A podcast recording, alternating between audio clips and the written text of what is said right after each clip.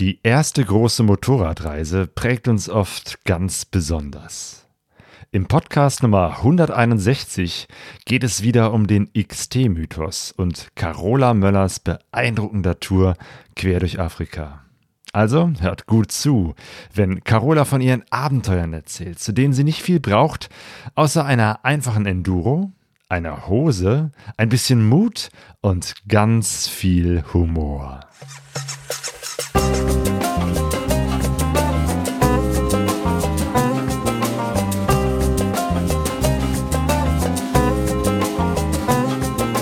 Pegasus Reise Expeditionen mit den Ohren. Herzlich willkommen zu Pegasus Reise. In diesem Podcast geht es wieder um, die, um den X T-Mythos. Wir sind Sonja und Claudio und unser Gast heute ist Carola Möller, die mit ihrer X T sechshundert von Namibia bis nach Kenia reiste. Hallo Carola. Hallo ihr beiden. Ja, ich äh, freue mich äh, sehr hier zu sein und in alten Geschichten und in meinen Anfängen ähm, oder von meinen Anfängen zu erzählen. Und äh, ja, dann hoffen wir, dass die Leute das mögen. Also ich, ich würde mir wünschen, dass Leute, wenn sie das hören, so ein bisschen merken, dass man so eine Reise, man muss nicht besonders Motorrad fahren können, man muss nicht die beste Ausrüstung haben, man muss einfach nur losfahren. Mehr muss man nicht machen. So einfach ist das. Okay, das war ein schöner Podcast. Wir verabschieden uns an der Stelle, haben alles zusammengefasst. Nee, ich glaube, da stecken noch einige Geschichten drin und darauf freue ich mich. Und es sind auch ein paar Leute schon hier im Chat. Wir nehmen nämlich ja. diese Sendung äh, wieder als Video-Livestream auf. Ähm, und ähm, ja, das äh, sieht doch gut aus. Es sind schon ein paar Leute da, die Hallo sagen. Der Peter Bödecker und genau, Sonja ist dabei und du wirst äh, ja. da mal gucken, wer alles so dabei genau. ist. Und falls ihr zwischendurch ich Fragen oder Kommentare Chat habt, im Blick zu behalten. Genau, dann könnt ihr das hier in den Chat schreiben. Sonja wird das dann einwerfen. Ja, genau. Also es kommen schon Leute dazu. Pascal, Jens, oh, X T-Mike. Äh, das ist der Jürgen. Ach, der Jürgen ach unser Mikat. Jürgen, Jürgen, ach Jürgen, tut mir leid, echt. Ja, aber jetzt weiß ich's, genau. Freut mich. Jo, ja. Wir werden äh, am Schluss der Sendung noch ein paar Ansagen haben. Ich kann jetzt schon mal sagen, dass es äh, nächste, nächstes Wochenende die Möglichkeit gibt, äh, zumindest mich mal live vor Ort zu sehen. Da bin ich mich in Würzburg beim Fellows Ride. zwölfter Juni, Samstag, ähm, das ist diese Aktion von dem Dieter Schneider. Ganz am Schluss des Podcasts werde ich auch noch mal ja. etwas mehr dazu sagen.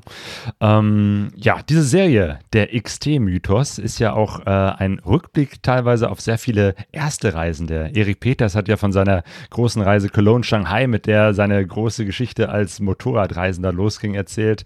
Andreas Hülsmann hat von seiner Tour ein Jahr durch Australien erzählt. Und ähm, ja, du hast es gerade schon gesagt, Carola, für dich war diese Reise, über die wir heute sprechen, auch eine ganz besondere. Ähm, ja, also sie war meine zweite Reise überhaupt mit dem Motorrad und sie war natürlich meine erste große Reise. Ähm, und äh, damit hat mich das natürlich unglaublich geprägt und äh, seitdem möchte ich immer wieder mit dem Motorrad los. Und äh, ja, das war mit einer alten X T sechshundert. Ich fahre immer noch X T. Ich habe mittlerweile die fünfte. Böse Zungen behaupten, dass die äh, Pflege nicht so gut ist bei mir. Das glaube ich aber nicht. Also die sind... Äh, Aber ähm, ja, damals auch mit einer X T sechshundert. Also für mich das beste Reisemotorrad überhaupt, muss ich sagen. Ja, du ja. bist ja bekannt als die Frau mit dem Zebra-Motorrad. War damals diese Reise auch mit einem Zebra-Design? Nee, das war, da, äh, da gab es das Zebra noch nicht. Ich hatte damals eine blaue X T, das ist auch durch Zufall einfach gekommen. Also ich habe nicht äh, nach einer, speziell nach einem Reisemotorrad gesucht, weil ich, äh, äh, Reisen war für mich überhaupt nie ein Thema, sondern ich habe einfach, um mobil zu sein, damals einen fünfziger-Führerschein gemacht. Und äh, damals, äh, als ich dann Autoführerschein gemacht habe, hieß es, Ähm, dass ich äh, meinen mein Motorradführerschein gleich mitmache, ähm, um Geld zu sparen. Und dann durch Zufall habe ich mal irgendwann, hat meine Cousine gesagt, du hast jetzt seit einem Jahr einen Motorradführerschein, ich muss da mal was raussuchen. Ich habe mal welche rausgesucht und dann sind wir losgefahren.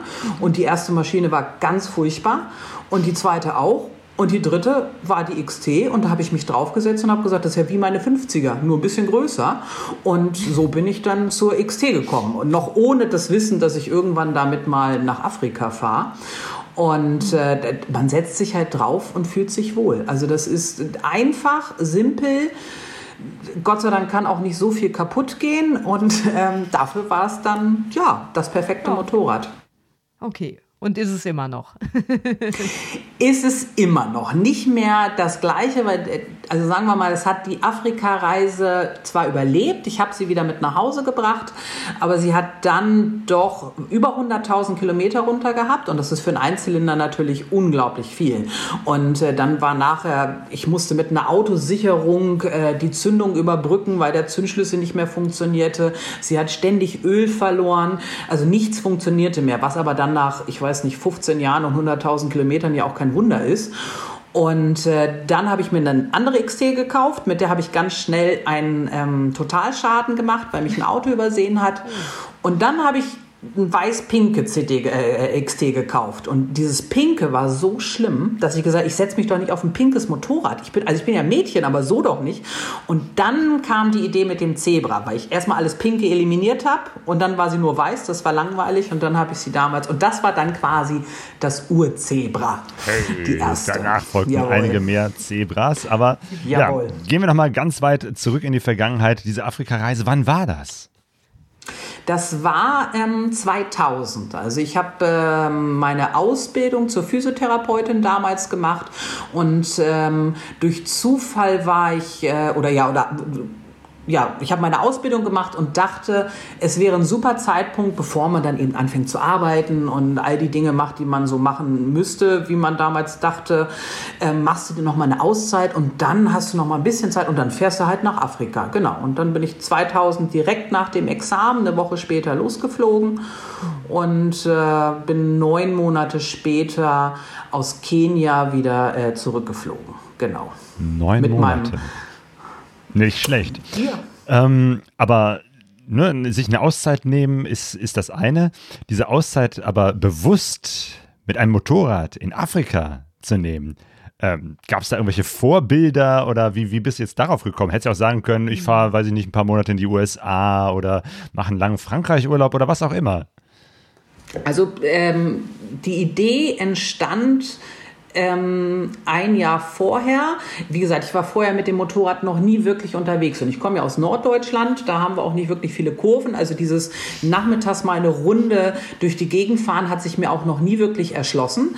Ähm, und dann durch einen Zufall hatte eine Freundin, die damals in Bayern wohnte, ähm, uns für das Bernd Tesch Treffen angemeldet. Ich wusste, hatte keine Ahnung, was auf mich zukommt. Das hätte auch ein Rocker-Treffen sein können.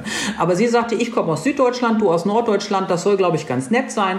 Und dann treffen wir uns dann. Da bin ich wirklich das erste Mal in meinem Leben, habe ich meinen Landkreis verlassen, habe mir noch ein Zelt ausgeliehen, eine Motorradjacke, eine aufblasbare ähm, Luftmatratze, die natürlich nicht gehalten hat und bin dann äh, zum Tesch-Treffen gefahren. Und das war wirklich, das war so unglaublich, dieses Erlebnis, weil Leute haben sich über Länder unterhalten, wo sie mit dem Motorrad waren, die kannte ich nicht. Da habe ich noch nie gehört, dass es die überhaupt gibt. Und das hat mich so beeindruckt und da dachte ich so, krass, das macht man mit dem Motorrad. Klar, du scheinst ja die Einzige zu sein, die noch nicht um die Welt gefahren ist, so wie die Gespräche sich hier anhören.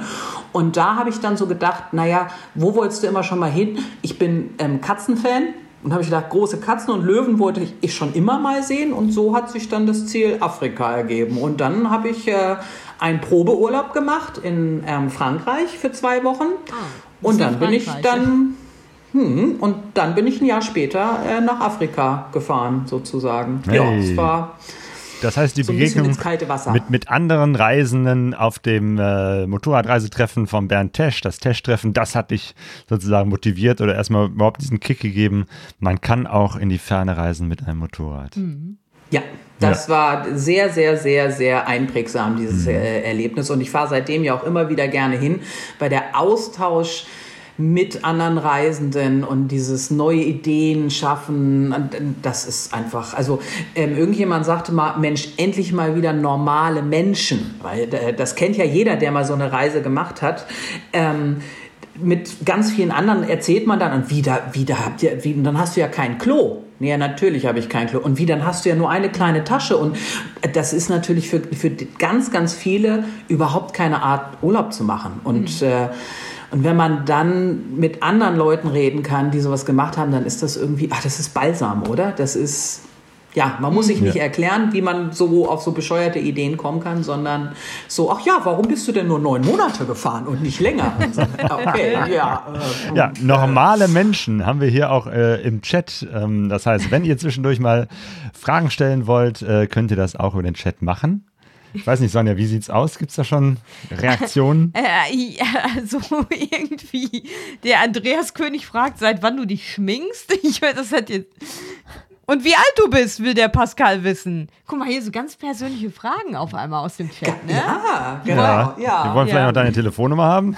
Du musst haben die schon, glaube ich. Naja, nein.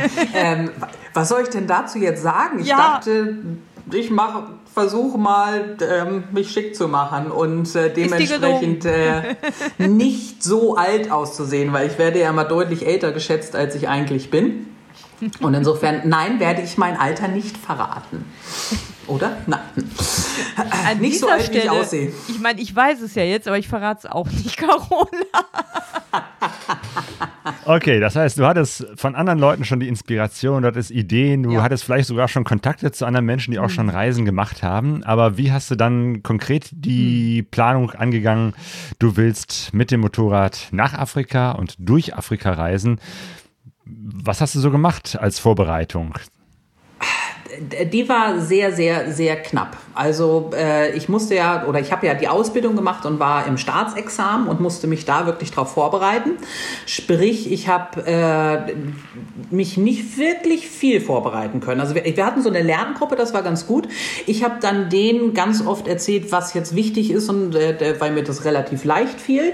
Und dann habe ich ihr irgendwas erklärt und ihr Freund, der kannte sich mit Motorrädern raus. Und nachdem ich ihr das erklärt habe, bin ich dann immer raus. Dann hat er mir irgendwas über das Motorrad erzählt, so das ist eine Bremse und das ist ein Vergaser und das ist ein Kupplungszug und, äh, und so war meine technische Vorbereitung. Er hat es dann auf einmal umgeschmissen, hat gesagt, so jetzt musst du es aufheben, ja. weil also wenn du meinst, du willst da durch Afrika fahren, dann musst du zumindest dein Motorrad aufheben können. Das war also, und ich habe einmal beim Reifenwechseln zugeguckt, das war also meine Motorrad technische Vorbereitung.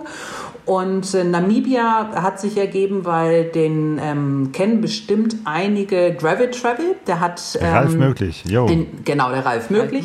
Und der hatte damals äh, bei mir im Nachbardorf, wie sich das so schön gehört, ähm, war der ja auch noch äh, Inhaber des Yamaha-Händlers. Und äh, die haben einmal mindestens im Jahr einen großen Container mit Ersatzteilen nach Namibia geschickt. Und da habe ich dann mal gefragt, ob sie nicht meine X T einfach mitnehmen könnten. Und das haben sie gemacht. Und äh, so hat sich also äh, das Anfangsland quasi rausgestellt. Also so ist Namibia das Anfangsland gewesen mit dem Motorrad. Und auf der Karte habe ich dann gedacht, naja, wo kann man gut zurückfliegen? Wo sind die Verbindungen gut? Und das war Kenia. Und so hatte ich dann also auch meinen Endpunkt. Und neun Monate war einfach ganz pragmatisch, weil ich dachte, dann kommst du im Mai wieder und dann fängt der Sommer in Deutschland an. Und so waren dann neun Monate geboren. Also es hätte auch was anderes sein können. Neun ja, Monate geboren, das passt ja. ähm, Nochmal zum schön. Motorrad. Ähm, ja. Das war schon die, die Maschine mit, mit E-Starter oder war das noch so eine ganz alte mit Kickstarter? Es war äh, schon eine mit E-Starter. Da bin mhm. ich auch sehr dankbar drum. Ich hatte ja dann auch jahrelang eine mit Kickstarter und ich glaube, das, das hätte ich damals, äh, das hätte ich nicht gepackt. Mhm. Äh, also sie hatte einen E-Starter. Ich habe... Äh, Der, aus Kostengründen, ich habe mir natürlich Alukoffer. Nach meinem ersten Tesch-Treffen habe ich Alukoffer ja. gekauft, weil ich dachte, da, was anders geht es oder ging damals ja auch nicht. Ähm, und äh, dann habe ich mir einen Gepäckträger natürlich gekauft von Hepco und Becker. Und ich muss leider sagen, Hepco und Becker ist super für Straßen und super für Plastikkoffer, aber für Metallkoffer oder Alukoffer mit, ich weiß nicht, was für einer Stärke, das war gar keine gute Idee. Den habe ich, glaube ich, siebenmal schweißen lassen müssen. Und äh, also da ist ja eine Menge kaputt gegangen. Und dann habe ich mir, ach, einen Tankrucksack hab, mhm. hat noch irgendjemand gehabt, den habe ich genommen.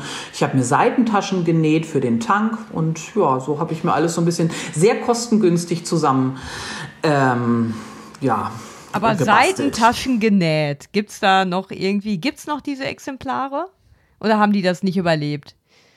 Das haben die nicht überlebt, nein. Also das, äh, äh, das, ähm, nee, also die Koffer gibt es tatsächlich noch.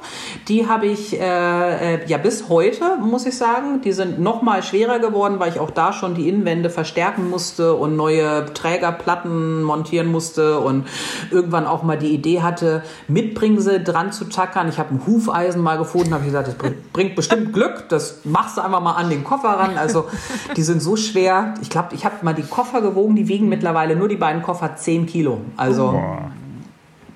Ist, ja, ja aber ja. Naja. Ja. Ist auch genau. eine Idee. Andere nehmen ganz viele Sachen mit und du machst da irgendwelche Fundstücke dran. Und du wolltest was fragen. Ähm, es ist ja immer so eine, so eine Regel, man soll nicht zu viel mitnehmen auf so einer Reise. Und viele erzählen ja, dass sie auf ihren ersten Reisen unglaublich viel Gepäck dabei haben, was sie dann so während der Reise nach und nach so ähm, wieder zurückschicken. Wie hast du das gelöst? Ähm, ja, also ich habe den Fehler mit dem zu viel Gepäck natürlich in Frankreich an meinem ersten Urlaub auch gemacht. Ich habe äh, zum Beispiel eine Ersatzkette dabei gehabt. Keine Ahnung, was man mit einer Kette macht, aber irgendjemand hat mal gesagt, ihm wäre die Kette gerissen, also habe ich eine Ersatzkette mitgenommen. Ich habe zwei Strandlaken dabei gehabt. Ich habe ein echtes Kopfkissen dabei gehabt. Ich habe alles dabei gehabt. Ich war hoffnungslos überladen und hatte dementsprechend natürlich auch Probleme mit dem Fahren. Und dann habe ich mich ja informiert und alle haben gesagt, nimm so wenig wie möglich mit. In Afrika, du merkst jedes Kilo auf diesen Pisten. Also habe ich wegrationalisiert. Was macht am meisten Gewicht aus? Werkzeug und Ersatzteile. Habe ich so gut wie gar nicht mitgenommen, weil das sind ja schon mal ein paar Kilo, die man sparen kann.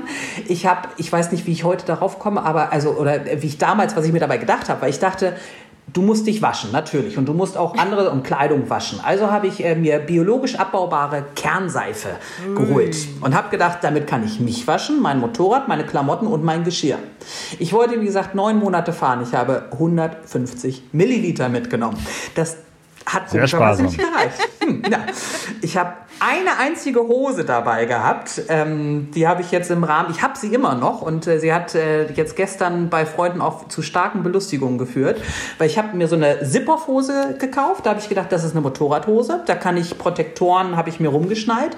Wenn es dann abends mal ich Ruhe habe, kann ich die Beine abmachen. Dann habe ich auch eine kurze Hose und damit ist alles andere, Jeans, irgendwas, eine Ersatzhose, einfach wurde einfach gestrichen. Und was soll ich sagen? Auch das reicht nicht, muss ich sagen. Also ähm, ich habe nicht mal ein Handtuch dabei gehabt, weil das nimmt ja auch zu viel Platz weg. Also ich habe wirklich ganz, also eigentlich ja. gar nichts dabei gehabt. Ja. Und wer diese Hose sehen will, auf, viel kaufen. Ja, auf Instagram äh, gibt es ein kleines Video, was wir noch vor ein ja. paar Tagen aufgenommen haben. Äh, da sieht man deine Hose.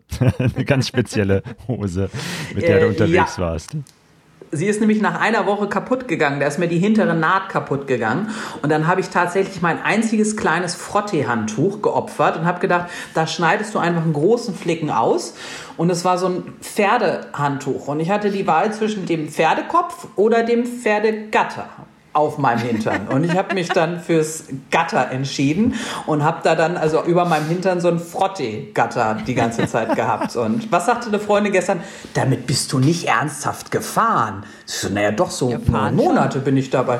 Die war ja sonst noch gut. Ne? Die war, das war kein Grund, sich eine andere zu kaufen. Nein, ja, das, naja. Heute schäme ich mich auch ein bisschen dafür. Okay, also das äh, Motorrad ging eben halt in einem Container mit diesen Fracht- äh, und Ersatzteilen nach Namibia. Ich vermute mal, dann bist du mit dem Flugzeug hinterher äh, geflogen und oder bist du da auch auf demselben Schiff unterwegs gewesen? Ähm, nee, ähm, ich hatte die glorreiche Idee, weil ich habe äh, natürlich davon erzählt und dann habe ich äh, versucht, weil ich hatte natürlich Schiss und habe gesagt, d- d- also so mutig bin ich auch nicht, dass ich das alleine machen will. Das heißt, ich habe eine Anzeige aufgegeben, ähm, dass ich einen Reisepartner suche. Da haben sich nicht viele gemeldet. Ich glaube, es könnte auch daran liegen, dass meistens ja meine Eltern rangegangen sind und gesagt haben, ach, sie wollen meine Tochter sprechen, ja, die ist gerade nicht da. Und die haben komischerweise nie wieder angerufen. Wer das weiß, war denen wahrscheinlich so ein bisschen so. Genau, wer weiß, was sie denen erzählen. Nein, um Gottes Willen, meine Tochter macht diese Reise nicht. Und nein, rufen Sie das, nie wieder an. Das könnte natürlich sein, aber ich habe tatsächlich einen gefunden, der wollte aber erst, der konnte erst drei Monate später. Und dann habe ich die Idee gehabt mit meiner, ähm, mit einer Freundin, die mit mir die Ausbildung gemacht hat, und da haben wir gesagt, naja, dann fährt sie halt auch für drei Monate und dann arbeiten wir erstmal drei Monate auf einer Farm und dann fahre ich mit dem Motorrad los. Ja, und dann sind wir also nach Kapstadt geflogen, weil wir in Südafrika arbeiten wollten. Und das mit dem Arbeiten haben wir ehrlich gesagt auf dem Hinflug schon gecancelt. Wir haben gesagt, jetzt haben wir gerade unser Examen gemacht, haben gerade bestanden, jetzt arbeiten wir doch nicht. Und dann haben wir wieder Zufall so wie zwei Deutsche kennengelernt, die ihren Unimog nach Kapstadt verschifft haben und zurück nach Deutschland gefahren sind. Und die haben uns dann mitgenommen. Und dann sind wir von da aus mit dem Auto ähm, nach Namibia gefahren. Da muss ich sagen, ähm, das war auch so sehr prägend, weil seitdem weiß ich, mit so einem großen Auto würde ich niemals wieder fahren wollen, weil das waren, was die Begegnung mit den Menschen angeht, das waren furchtbare Erfahrungen, fand ich. Also äh, äh, das war genau. Unimog also, ist ja so ein Riesenteil, wahrscheinlich irgendwie so ja. ehemaliges Bundeswehrfahrzeug oder so T H W, also ne, Riesenreifen, genau. Monströser Motor. Four-Wheel-Drive, genau. Eher L K W als Auto, also wirklich, ne, das macht riesig, schon was her. Riesig, ja. Ja, und der, äh, den haben die umgebaut, das haben die auch total toll gemacht, so eine Wohnkabine draufgebaut. Ähm, die hatten auch eine X T dabei, die haben sie hinten dran montiert, oh. neben dem Ersatzreifen, und so ein Reifen wog schon hundert Kilo, aber gut. Ähm, Und äh, wir haben natürlich äh, dreihundert Liter Frischwasser gehabt, wir haben eine Gefriertruhe, wir haben einen großen Kühlschrank gehabt. Das heißt, die hatten dummerweise die Erfahrung, ähm, dass sie direkt am ersten Abend, als das Motorrad, Quatsch, als der, das Auto aus dem Zoll raus war, wurde das direkt aufgebrochen. So, und dann waren die natürlich äh, sehr vorsichtig und wir haben immer draußen in der Wildnis übernachtet. Das war super, aber wir sind also nur in die Städte gefahren, um einzukaufen, und dann haben die Leute ja gesehen, wie wir massenhaft Bier, Fleisch, ja. also wie wir, äh, der, unglaublich, also wir waren der Inbegriff des reichen Reisenden. So. Und dann haben die natürlich äh, auch oft gebettelt und wollten was abhaben. Und meine ersten Erfahrungen waren, dass alle Leute Geld von mir haben wollen. Und da dachte ich, oh Gott, oh Gott, oh Gott, wie soll ich denn das jetzt neun Monate aushalten? Ja. Und das ist aber schwierig. Und ähm, als ich dann aufs Motorrad umgestiegen bin, weil wir haben es dann deutlich früher geholt und dann sind wir auch irgendwie einen Tag ähm, oder ein paar Tage zusammengefahren und hatten noch gleich einen schweren Unfall, aber das ist noch eine andere Geschichte. Oh ja. Und später habe ich dann auf jeden Fall äh, kennengelernt, wenn man auf dem Motorrad reist, ist man immer noch der reiche Ausländer, der sich sowas leisten kann. Aber man ist nicht mehr mit so riesem Abstand. Man ist dreckig, man ist staubig ähm, und äh, die Leute sind ganz anders auf mich zugekommen und haben äh, gesagt, Mensch, möchtest du was trinken? Du siehst fertig aus oder können wir irgendwas? Und äh, natürlich bist du eingeladen oder äh, willkommen hier, und äh, haben mich ganz anders äh, in Empfang genommen, und das war so viel besser. Also man ja. ist, ich finde, das war einfach viel, viel schöner, mhm. muss ich sagen, mhm. weil dieser Abstand nicht mehr so groß war. Dass man sich zum einen eben halt in so, einer, in so einem Auto, was eben halt doch ein geschlossener Raum ist, zurückzieht, und dann nochmal Unimog, der ja nochmal wirklich besonders groß ist. Also man, man ist dann wirklich sehr, sehr verschlossen und muss erstmal aussteigen. Man muss erstmal ein paar Schritte tun und erstmal sozusagen sich davon entfernen, um überhaupt ein Mensch zu sein, bevor man ähm, ja, mit den Menschen irgendwie in Kontakt tritt, was beim Motorrad zum Glück doch äh, anders aussieht. Aber gut, ja, ihr habt euch da zusammengetan, äh, du, deine Freundin und, äh, und die Jungs mit dem Unimog, ihr seid nach äh, Namibia gefahren, und ähm, was waren deine ersten äh, Afrika-Eindrücke? Warst du vorher schon mal irgendwo in Afrika gewesen, Südafrika oder Namibia? Nein, nein, ähm, äh, meine Reisen haben sich vorher, nee, also ich war mal in Dänemark und ich war als, als junger Mensch mal in Amerika äh, und habe da so eine Basketball-Rundreise, äh, Sportcamp-Reise gemacht. Aber ansonsten war ich äh, wirklich, äh, nee, noch nirgends. Ähm, also es war das allererste Mal. Und ähm, ja, wir sind dann in Namibia, äh, haben das Motorrad geholt. Dann ähm, wollten wir direkt am selben Tag äh, oder nee, am nächsten Tag direkt nach an die Küste fahren von Windhoek.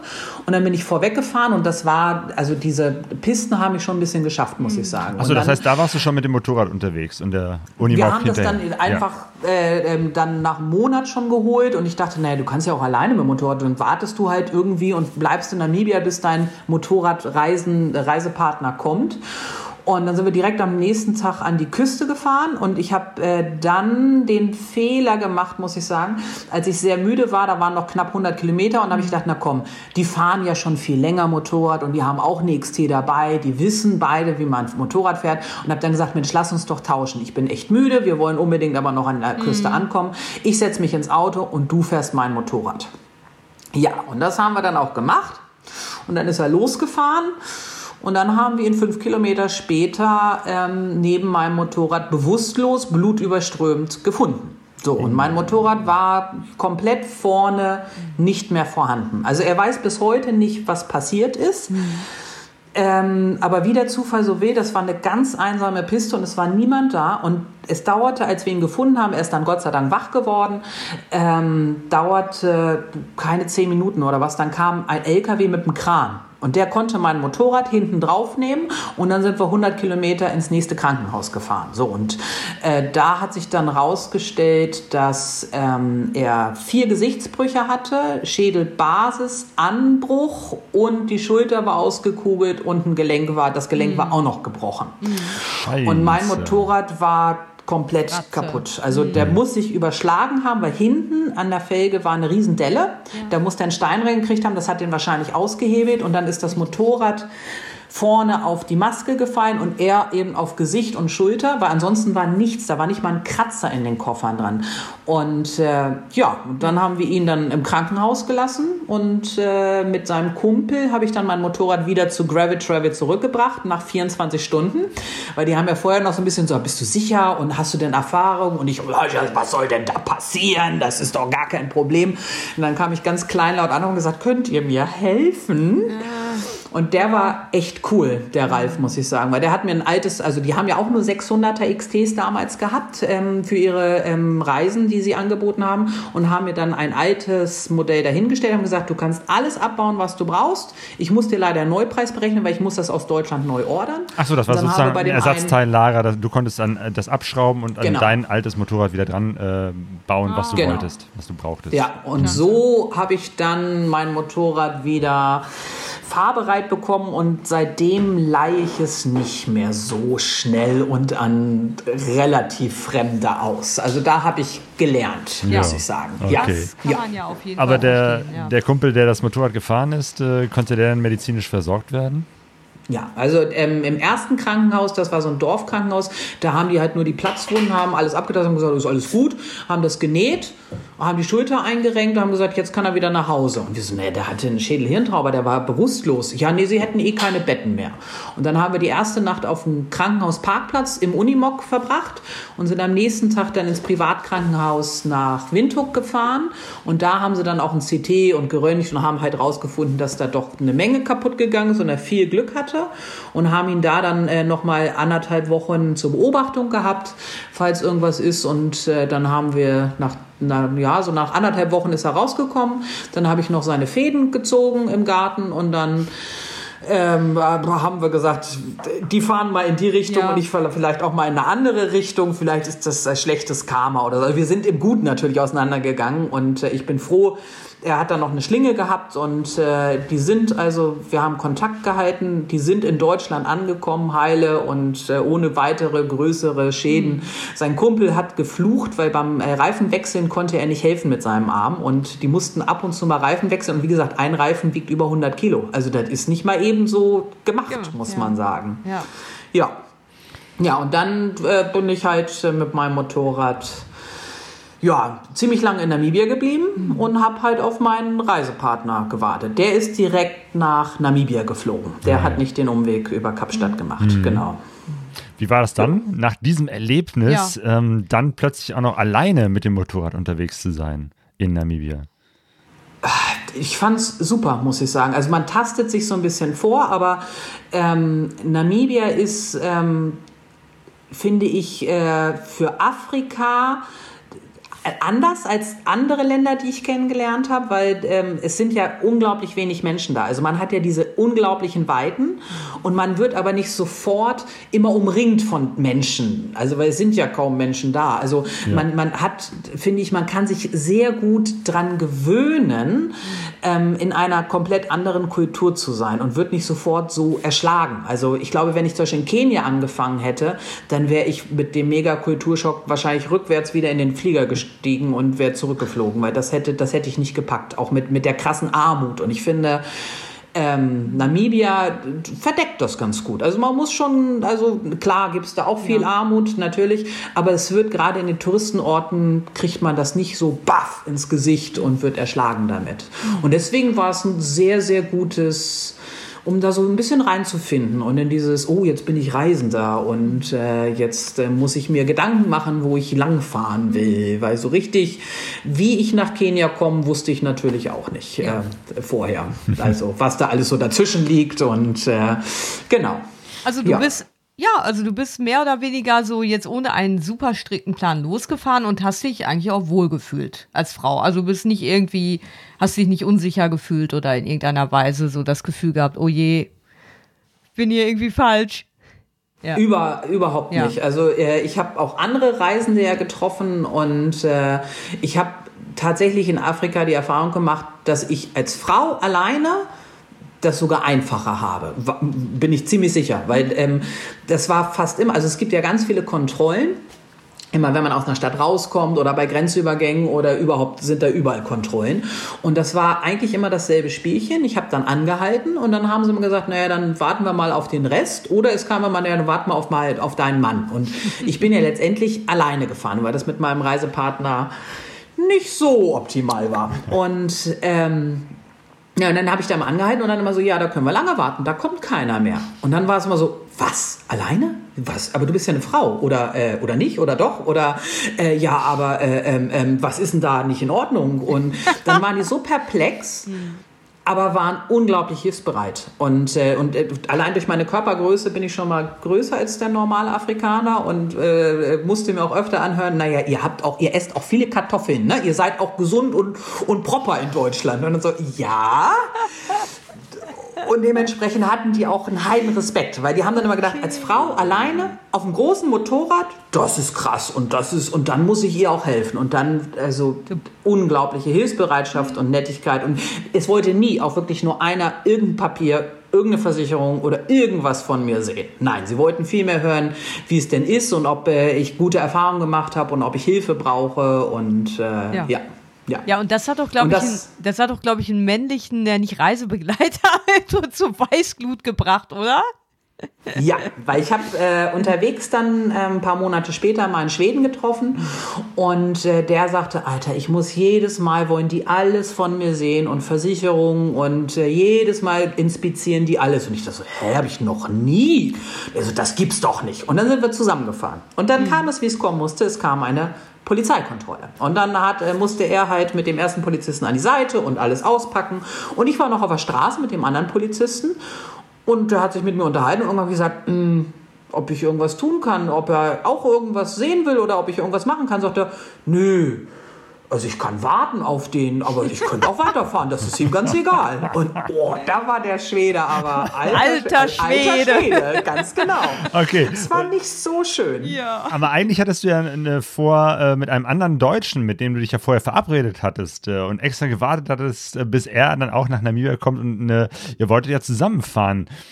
Seid ihr aber nicht. Was, was ist denn da schiefgegangen? Aber wir, wir sind losgefahren. Also während ich auf ihn gewartet habe, habe ich äh, jemanden kennengelernt, der war Journalist und der hat so Reiseberichte gemacht. Und der wollte unbedingt ins Kaokeland, an die äh, Grenze zu Angola. Und jeder, der schon mal in Namibia war, weiß, dass es so ein bisschen...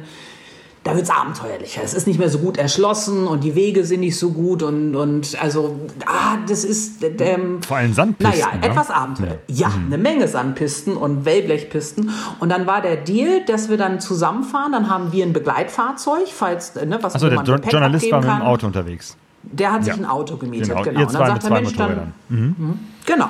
Und er wollte dann eine Story darüber schreiben. So, und dann äh, war das also, äh, weil er wollte dann unbedingt los. Und dann haben wir also meinen Reisepartner ähm, vom Flieger abgeholt und das Motorrad geholt und sind am nächsten Tag direkt los ins Kaokeland. So, und das war ein super cooler Tag und es war viel Abenteuer und das erste Mal für mich, dass wir Pisten gefahren sind. Und also es war ziemlich abenteuerlich.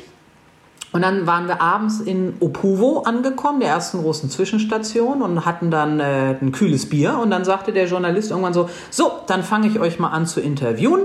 So, dann fange ich mal mit dir an, und hat mit meinem Reisepartner angefangen und sagte, warum fährt man mit dem Motorrad nach Afrika? Und dann sagte dieser nette junge Mann, ja nee, ich wollte ja gar nicht nach Afrika, ich wollte ja nach Amerika. Und dann sitzt man da und sagt so, falsch abgebogen. Hm, irgendwie falsch abgebogen. Ja. Warum? Und dann so, ja, ich habe ja niemanden gefunden, nur Carola habe ich gefunden und die wollte unbedingt nach Afrika und deswegen bin ich nach Afrika gefahren. Aber ich fahre ja ungern mit Frauen. Ich saß wohlgemerkt daneben. Das ja. war unser erster Abend. Und dann so, warum fährst du nicht mit Frauen? Ja, nee, Frauen würden äh, nicht Motorrad fahren können, würden sich um nichts kümmern und sich immer auf andere verlassen und da hätte er keinen Bock zu. Ja, aber bestimmt ist das mit Carola jetzt ganz anders, weil ich da ich irgendwie wusste, was ich dazu sagen sollte.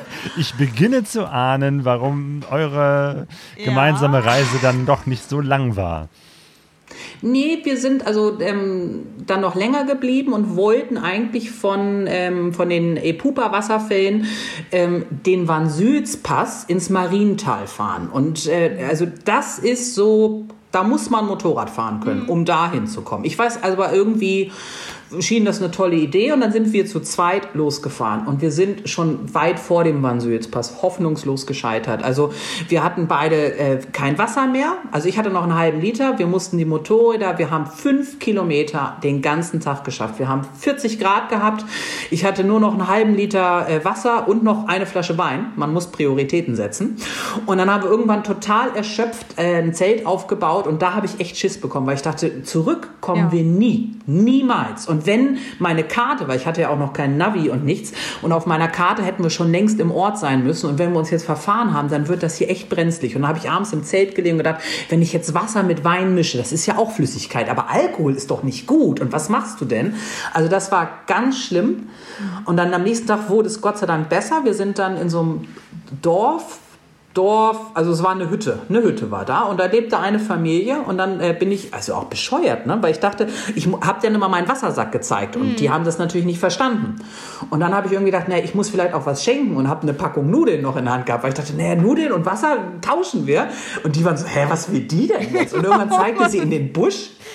Und ich gesagt, nee, ob sie nicht mitkommen können. Und dann sind die Kinder mit uns dann Kilometer durch den Busch gewandert, bis wir zu so einer Pumpe kamen, wo man pumpen musste. Immerhin hat sie das mit dem Wasser verstanden. Ja, ja, und die Nudeln hat sie auch genommen und hat sich, glaube ich, hoffentlich auch gefreut. Ähm, also es war eine ganz skurrile Bege- Begegnung. Die Kinder haben sich totgelacht, als ich da gepumpt habe und natürlich aufgegeben habe, bevor ein Tropfen kam, und haben sich totgelacht und haben mir aber geholfen. Ne, und dann auf jeden Fall hatten wir Wasser. Und dann war für mich klar, sofort wieder zurück in die Zivilisation. Ich will ja hier nicht sterben. Also ich, man muss es ja nicht übertreiben. Dann sind wir wieder... Ähm, zurückgefahren und dann hatte ich meinen ersten Platten. Und dann hat er ernsthaft gesagt, naja, du weißt schon, was du tust, ne? Ist ein bisschen heiß, ne? Ich gehe mal in den Schatten. Hat sich in den Schatten gelegt, die Mütze ins Gesicht gezogen und hat gepennt, während ich dann meinen ersten Reifen in meinem Leben geflickt habe. Und dann war klar, okay, das funktioniert nicht. Und dann sind wir angekommen in, in Windhoek wieder und haben dann gesagt, also das mit dem Reifen hat schon funktioniert, du hast dann alleine deinen Reifen gewechselt. Ja. Aber mit der Reisepartnerschaft war nichts mehr das zu flicken. Das hat nicht, nee. Also wir haben sicherheitshalber, es war für uns beide die erste große Reise und man weiß ja nie, wie das im nächsten Land ist. Ne? Vielleicht ist es da besser, bevor man niemanden hat, dann ist es vielleicht das kleinere Übel. Also wir haben uns dann zu Anfang immer noch so im nächsten Land verabredet. Mhm. So, ja, wir fahren jetzt nach mhm. Südafrika, in Kapstadt treffen wir uns mal, schreiben mal eine E-Mail. Und dann war es mal so, ja, du lebst noch, ich lebe noch, tschüss. Mhm. Und äh, das haben wir dann noch für drei, vier Länder gemacht. Und dann auch nicht mehr, weil dann war klar, naja, also jetzt wissen wir, wir kommen alleine zurecht. Und äh, haben uns dann noch ein, zwei Mal getroffen. Durch Zufall, weil es gibt ja so ein paar Hotspots, da ist man dann.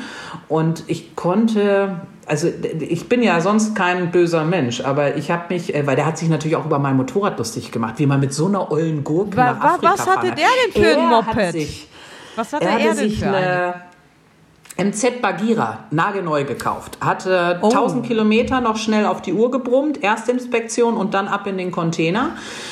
Und nenne irgendwas, was an einem Motorrad kaputt gehen kann. Bei ihm ist es kaputt gegangen. Das war schlechtes Karma, ich bin überzeugt davon. Und das war, er hatte unter anderem zweimal einen kompletten Motorschaden. Also oh. alles hatte der, alles. Ja. Ja. Und äh, dann habe ich ihn ja mal wieder getroffen, weil er war deutlich schneller, aber der musste ja ständig auf Ersatzteile warten. Und dann kam ich mal mit meiner ollen Möhre und so, ja, meine X T fährt noch. Tschüss. Da ist nichts dran. Ich finde, da darf man auch mal schadenfroh sein, wenn jemand ja. so hoch stapelt. Aber jetzt sagt der ähm, Pascal, deine zukünftigen Reisemänner sind da besser, oder? Ja, aber auf jeden Fall, ne?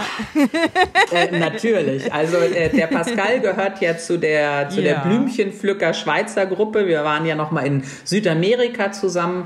Und äh, also wie eine Prinzessin haben die mich auch nicht behandelt. Also das, nee, nee, nee, nee. Wir erinnern ja, uns an böse Spitznamen, die ich bekommen habe. Aber nein, sie haben zumindest äh, beim Reifenflicken und so geholfen. Doch, doch. Das war also äh, ab dann... Ab dieser Erfahrung und der zweiten Erfahrung, wo ja. mein damaliger Freund mich ja komplett sitzen lassen hat vor dieser Amerika-Reise, dann, die ich dann irgendwann später gemacht habe, ab dann ging es stetig bergauf mit mhm. meinen Reisepartnern. Ja. Aber ja. Carola, also auch viele Grüße von der Britta Ludolf, die ist auch dabei und äh, fiebert oh. hier bei deinen Geschichten mit.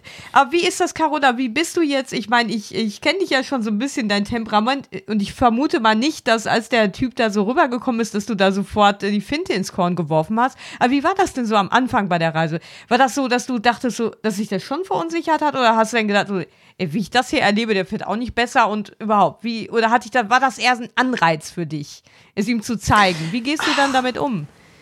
Na, es war, es war, also ich war erstmal sprachlos, wie man so etwas sagen kann und machen kann, wenn derjenige daneben sitzt, weil ich mir denke, also so ein bisschen Empathie. Ähm, schaden, ne? Und dann habe ich ja immer gedacht, na komm, weil dann ansonsten hat er auch mit mir nicht geredet. Wir haben uns einmal in Deutschland getroffen, da hat er auch nicht geredet. Da habe ich gedacht, naja, der ist halt schüchtern. Irgendwann wird der ja mal reden. Irgendwann muss der ja mal mit mir reden, wenn wir die Einzigen sind. Hat nicht so gut funktioniert und dann äh, ja, war das immer... Ich hab, ja, dann habe ich irgendwann aufgegeben. Hm. Ja. Und dann habe ich beschlossen, oder auch durch diese paar Wochen vorher, wo ich ja schon alleine äh, unterwegs war, ähm, hatte ich auch ein gutes Gefühl und habe gedacht, naja, was soll jetzt passieren? Ich weiß, in Namibia geht das, alleine zu fahren, und in Südafrika treffen wir uns ja wieder und so geht das. Und dann habe ich relativ schnell gemerkt, es funktioniert ja. Und dann nach dieser, dieser Geschichte mit dem Schweden habe ich gedacht, naja, es funktioniert ja für mich sogar viel besser. Ja, ja. Und da habe ich festgestellt, dass alleine Reisen auch viele, viele Vorteile bringt gegenüber dem zu zweit oder in einer mhm. Gruppe reisen. Weil man, man alleine sucht man natürlich viel mehr Kontakt, aber äh, man wird auch viel schneller angesprochen, weil gar nicht ähm, aufkommt, ah, das ist wahrscheinlich ein Pärchen, ja. die wollen Ruhe haben, oh, die lassen wir mal in ihrer Gruppe, ähm, sondern mhm. man wird selber schnell angesprochen und man selber spricht auch viel schneller Leute an. Ja. Und das war toll, weil das war so eine Eingangstür zu den Menschen dort, und ähm, das war grandios, mhm. muss ich sagen. Also, ja. Ja. Ja, du bist nicht direkt Richtung Kenia, Richtung äh, Nordosten gefahren, sondern äh, du hast eine Schleife gedreht über Südafrika. Genau. Ich bin erstmal ähm, zurück nach Kapstadt gefahren, dann ähm, über die Küste hochgefahren. Ich wollte nach Lesotho. Dann habe ich aber gemerkt, äh, bedingt durch den Unfall, weil das Einzige, was ich nicht gewechselt hatte damals, war die äh, hintere Felge. Und äh, dann habe ich irgendwann gemerkt, dass die erste Speiche gebrochen war. So, und dann habe ich gedacht, naja, eine Speiche, das ist ja da, pff, das sind ja so viele. Überall. Eben, da sind ganz viele. Und dann bin ich weitergefahren und dann waren irgendwie fünf Speichen gebrochen, hm. ein paar Kilometer später. Und dann habe ich gesagt, oh, du fährst vielleicht nicht nach Lesotho, du fährst vielleicht in die nächste Stadt. Habe ich auch nicht geschafft, weil es hat nochmal zehn Kilometer gebraucht, dann hatte ich einen Serienspeichenbruch. Und es war klar, ich konnte nicht weiterfahren. Und das war so eine, der Gegend, mein Reise, oder ich hatte den Lonely Planet dabei, Africa on a Shoestring. Und da stand über das Gebiet irgendwie drin, dass es gefährlich ist und man soll am besten nicht mal für ein Foto anhalten. Ah. So, und dann dachte ich, ja, das ist jetzt irgendwie doof. Und dann habe ich also meinen Daumen rausgehalten und dann hat das erste Auto angehalten, konnte mir natürlich nicht helfen, weil ich gesagt habe, ich lasse mein Motorrad hier nicht stehen. Also ich habe ja Vertrauen. Achso, der hätte dich mitgenommen in die nächste Stadt, aber du hättest dein ja. Motorrad zurücklassen ja. müssen ja. und das wolltest ja. du nicht. Ja. Nee, und dann ähm, habe ich gesagt, nee, ich bleibe lieber hier und er ist dann auch da geblieben. Und um es kurz zu machen, es haben dann, glaube ich, nachher fünf Autos da gestanden, zwei L K Ws, weil keiner hatte Platz, aber keiner wollte mich alleine lassen. Mhm. Und dann kam irgendwann ein Pickup und der hatte Platz. So schnell konnte ich gar nicht gucken, da war das Motorrad drauf und meine Koffer und äh, der, der Typ, äh, der gefahren ist, der sprach kein Englisch. Und dem haben sie dann gesagt, da ist irgendwie ein Motorradreparaturladen, äh, da soll er mich hinbringen. Und dann wurde ich da schnell reingesetzt und dann, ja, mach's gut und alles Gute und dann zack, fuhren wir los. Und ähm, ich konnte mich halt mit dem nicht unterhalten und da dachte ich dann so, krass, also der muss ja nicht mal mir was Böses. Wenn der jetzt anhält und mich rausschmeißt, weil Papiere und war alles irgendwie in den Koffern drin, ich hätte nichts mehr gemacht, nichts gehabt. Mhm. Aber natürlich hat er es nicht gemacht, er hat mich zu dem Motorradladen äh, gebracht. Da war dann eine Frau, die sagte, ja, mein Mann, ja, der repariert Motorräder. Ja, der ist angeln, der kommt erst in drei Tagen wieder. Ja, ich muss jetzt aber zurück zur Arbeit. Hier ist der Schlüssel, das ist meine Hausangestellte, die waren ein bisschen wohlhabender. Das ist das Kindermädchen und, und meine, meine beiden Töchter. Sie kommt heute Abend wieder und dann finden wir eine Lösung. Ja. Und dann habe ich hier drei Tage bei denen gewohnt, bis dann der Mann wieder da war. Mhm. Und äh, der konnte mir leider auch nicht helfen. Und der hatte dann aber arrangiert, wo es eine neue Felge und einen neuen Kettensatz brauchte ich und so. Ähm, und hat dann Lift arrangiert äh, Richtung Durban. Und da konnten sie mir dann helfen. Aber das war so ein, eine von vielen Geschichten, wo, wo es unglaublich war, wo man sagt, ja, dann ich wohne hier, hier ist mein Zuhause, fühl dich wie zu Hause, ich komme heute Abend wieder. Und so. Cool. Das ist mal nett. Ja. Genau. Und so war ich also nicht in Lesotho, genau, sondern bin dann mit heilendem Motorrad wieder nach Swasiland weiter. Dann nach Mosambik, war lange in Mosambik, dann über Simbabwe und Botswana, wieder zurück nach Namibia. Und dann waren schon, ich glaube, sieben, sechs Monate rum. Und da dachte ich so, krass, du bist in sechs Monaten genau da, wo du angefangen hast und willst noch nach Kenia. Jetzt musst du dich mal ranhalten. Okay. Äh, kurz äh, zu dem, wie du da unterwegs warst. Ähm, hast du da, du warst mit einem Zelt unterwegs? Hast du viel gecampt? Oder gab es öfter auch so Situationen, mhm. dass du eingeladen wurdest? Oder Hotels? Wie war das? Ähm, ich hatte ja äh, äh, nicht wirklich Geld äh, und musste wirklich sparen. Also ich habe ähm, ganz viel gecampt. Ich habe mich nicht getraut, wild zu campen. Also ich war schon auf Campingplätzen und ich habe äh, Backpacker-Hostels damals das erste Mal kennengelernt. Und das fand ich äh, cool, weil das ist günstig. Auch gerade in diesen Gruppenschlafräumen äh, kann man wirklich für sehr, sehr wenig Geld äh, übernachten. Und man hat halt irgendwie auch Anschluss zu anderen Reisenden. Okay. Und äh, ja. deswegen habe ich äh, da, wo es das gab, auch viel in Hostels gewohnt, wenn ich nichts gefunden habe, in sehr billigen Hotels und bin unter anderem auch mal im äh, Stundenhotel gelandet, ohne, also äh, habe ich erst, äh, also ist mir erst im Nachhinein ja. aufgegangen, weil das komisch da war, aber ja, sie waren auch, naja, ähm, ja, aber ich habe sehr günstig, sehr, sehr günstig gelebt ja. und habe mich komplett selber auch verköstigt oder ähm, an den Straßen gar Küchen, da kostet ja auch nichts, ähm, ja. Ja. Genau, Namibia, Südafrika. Jetzt hast du das gerade so erwähnt, Mosambik. Wie ist es in mhm. Mosambik? Also ich habe viele Geschichten schon über Namibia, waren wir ja selber auch schon mal. Südafrika habe ich ein Bild vor Augen. Aber Mosambik ist so ein Land, da hat man relativ wenig von. Wie war dein Eindruck von Mosambik? Ähm, insofern toll, weil das war sehr tropisch und das war auch das, also das war schon mehr so, wie ich Afrika eigentlich dachte, mit krass vielen Menschen und äh, immer Trubel und es war tropisch und die Strände waren halt, also das war, die haben mir viel, viel besser gefallen, weil das Wasser ja auch wärmer ist. In Südafrika und Namibia kann man ja nirgends baden gehen, weil das viel zu kalt ist.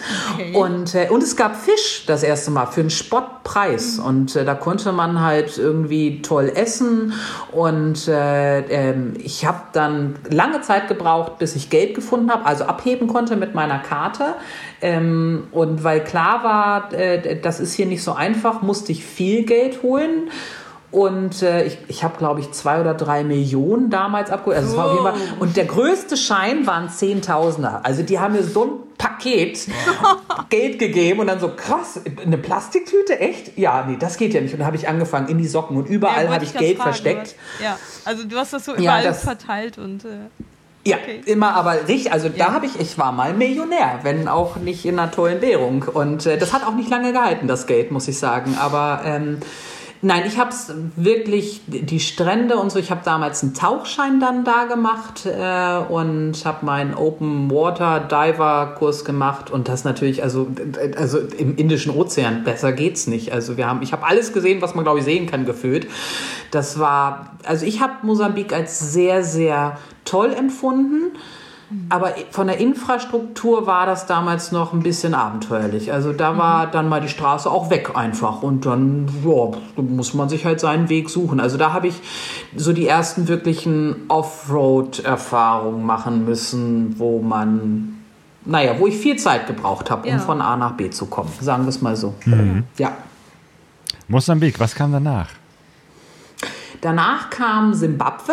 Ja. Ähm, Simbabwe bin ich allerdings wirklich nur schnell durchgefahren, weil das war gerade eine Zeit, wo wieder ähm, äh, Unruhen da waren. Die haben äh, ähm, Aufstände gerade gehabt und haben, es ging durch die Medien, dass die immer wieder weiße Farmer umgebracht haben, mhm. weil dieser Hass gegen den weißen äh, äh, Siedler äh, da war.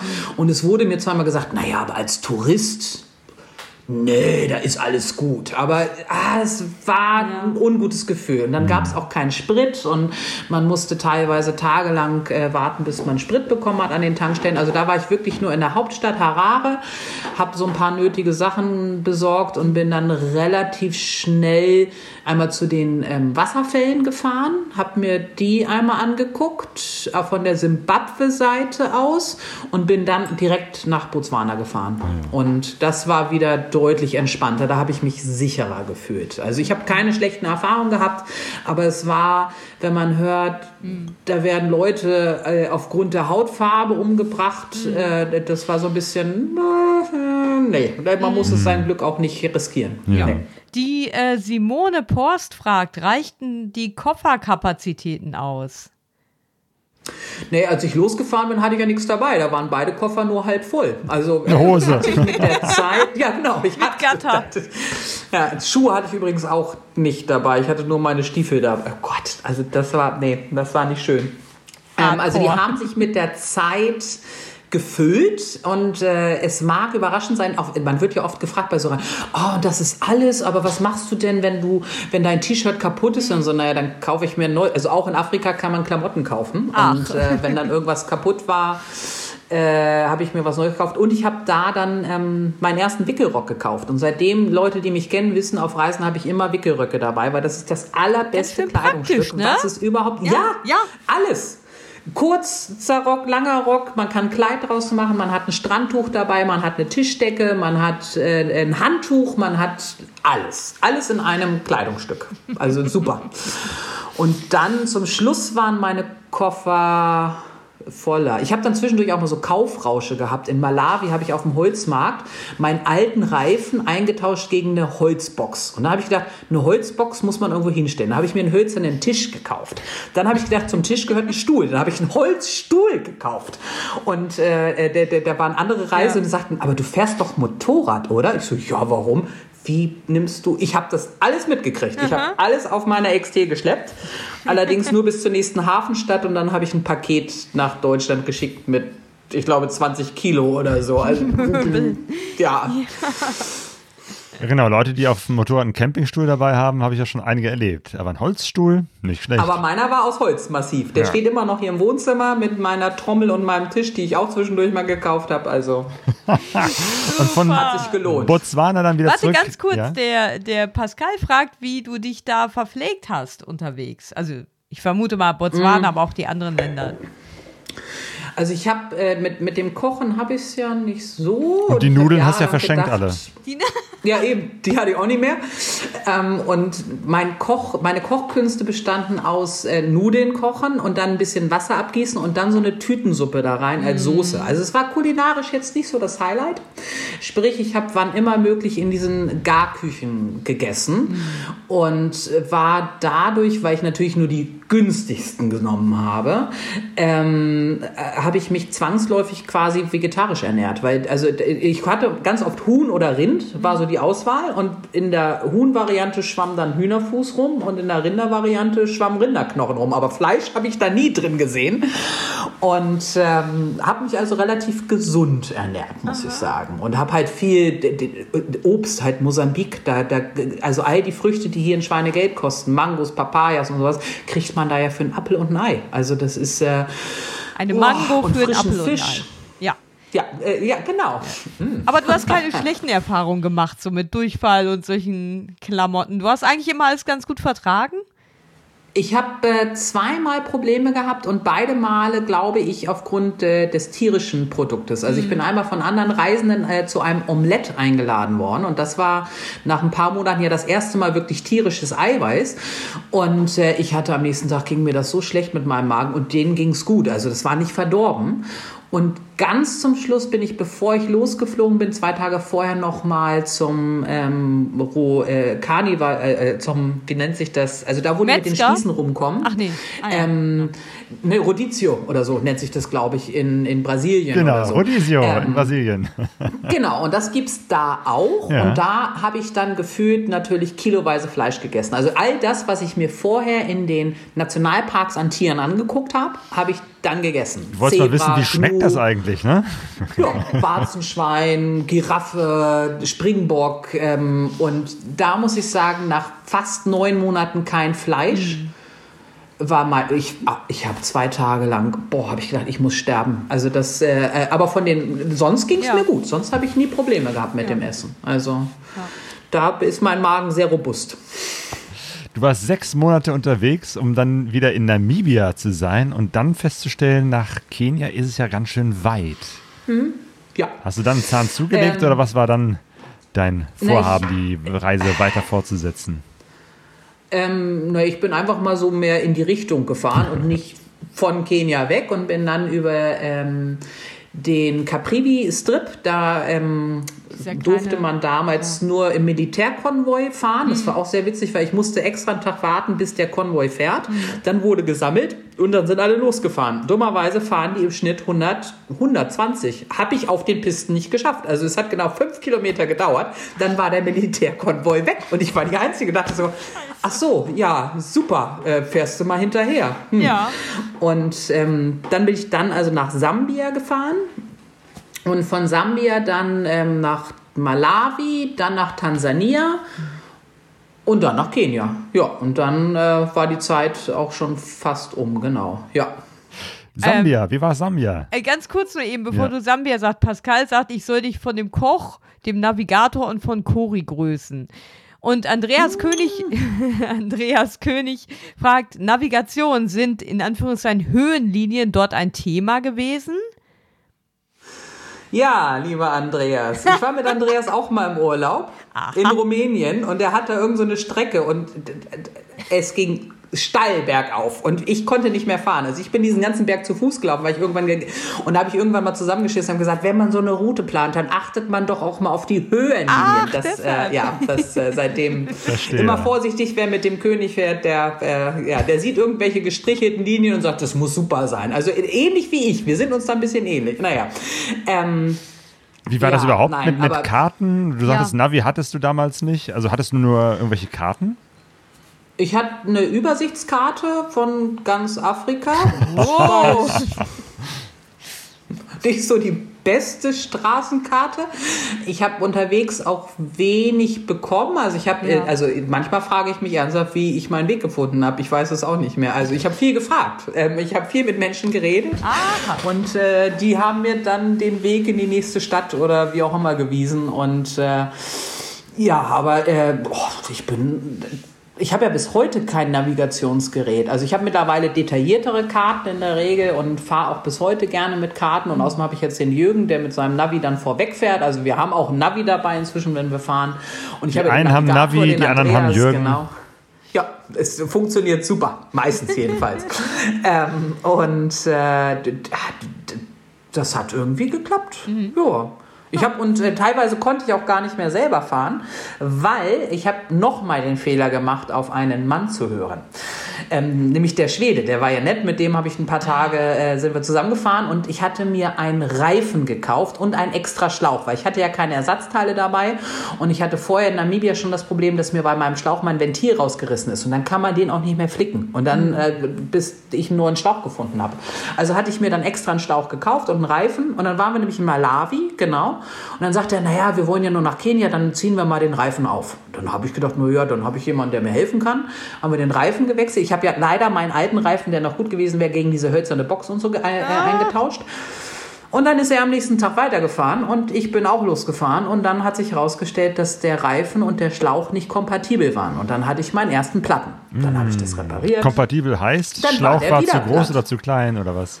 Der Schlauch war viel zu groß, zu breit und hat dann immer Falten geworfen. Also ich habe ich hab, ja, ich hab auch immer wieder irgendwo anders ein Loch gehabt und es war auch keine Platte oder nichts irgendwas drin. Also um es kurz zu machen, ich habe sechzehn platte Reifen in zwei Wochen gehabt. Nachher hat das Radlager noch aufgegeben und das hatte ich nun wirklich nicht dabei. Ähm, also ich habe irgendwann in Tansania war das dann aufgegeben, habe gesagt, ich kann damit nicht fahren. Der ist nach zwei Kilometern wieder platt. Ich habe dann nirgends einen Schlauch bekommen und habe dann wirklich ganz Tansania per Anhalt durchquert, bis ich immer irgendeinen L K W gefunden habe, der mich in die nächste Stadt mitgebracht hat. Da wollte ich dann immer einen neuen Schlauch kaufen. Hat nie funktioniert. Ich habe fünfzehn Zoll Schläuche gehabt, ich habe achtzehn Zoll Schläuche gehabt, aber siebzehn Zoll Schlauch gibt es dort nicht. Und dann ist er also immer platt gegangen. Und äh, dann habe ich äh, irgendwann... ja, auch ein neues Radlager bekommen und ich habe wieder ganz tolle Menschen gehabt, die mir geholfen haben und mich quasi adoptiert haben und mit mir dann Radlager gesucht haben. Ich hätte die ja nie gefunden. Und äh, dann bin ich irgendwann in Kenia angekommen und habe dann gesagt, so, ich kann nicht mehr. Ich werde diesen Campingplatz nicht mehr verlassen. Ich fahre keinen Meter mehr mit dem Motorrad. Und dann habe ich den Schweden wieder getroffen. Und der sagt dann, oh, ich habe noch einen Ersatzschlauch. Willst du den richtigen Schlauch haben? Weil ich wollte noch mal zu so einem See fahren und dann können wir doch noch mal da gemeinsam hinfahren. Dann habe ich mich überreden lassen, habe seinen Schlauch genommen. Wir sind zu dem See gefahren. Es war wunderschön. Er musste dann wieder zurück, weil er seinen Flieger kriegen musste. Ich bin noch einen Tag länger geblieben, wollte am nächsten Tag losfahren und mein Reifen war platt. Dann habe ich kurz geflucht, dann habe ich geguckt und dann habe ich einen Nagel gefunden. Und dieser ah. Nagel war ja klar, es liegt nicht am Schlauch. Und ich habe mich so gefreut. Der ganze Campingplatz war so ein bisschen so, hä, sie freut sich, dass sie einen Nagel im Reifen hat? Das ist aber komisch, die Frau. Aber ich hatte einen ernsthaften Grund und habe auch den nochmal repariert. Also Reifen kann ich inzwischen äh, reparieren, seitdem. Mit geschlossenen Augen. Ja, das glaube ich. Es war dir. natürlich immer, immer der Hinterreifen war es natürlich. Nie vorne, es war immer nur hinten. Und äh, ja, und so habe ich also Tansania per Anhalter mit Motorrad mhm. im Gepäck durchquert. Ja. Ja. Und dann bist du doch irgendwann in Kenia angekommen. Ja, ähm, in Nairobi. Und das, das ist das, was ich vorhin sagte. Nairobi ist eine äh, äh, quirlige Stadt, oder? Ihr wart oh, auch ja. schon da. Ja, ne? ja, mehrmals. Und, Nairobi ähm, ist der Hammer. Ich hatte, es ist unglaublich, aber es ja. ist ja... Was ich sehr krass da fand, war auch die Armut an Kindern, an Straßenkindern, mhm. die dann Klebstoff schnüffeln und also, die, also schon krasse Armut habe ja. ich da gesehen. Mhm. Ähm, ich bin auch überzeugt davon, dass irgendwann eine Frau mir mal ihr Baby schenken wollte. Also ich, ne, aber sie wollte mir immer ihr Baby geben. Ich so, nee, ich kann, wie, was? Und das war, boah, das war ganz furchtbar, weil man sich dann ja hilflos fühlt, weil man sagt, ich kann ja nicht alle retten. Ja.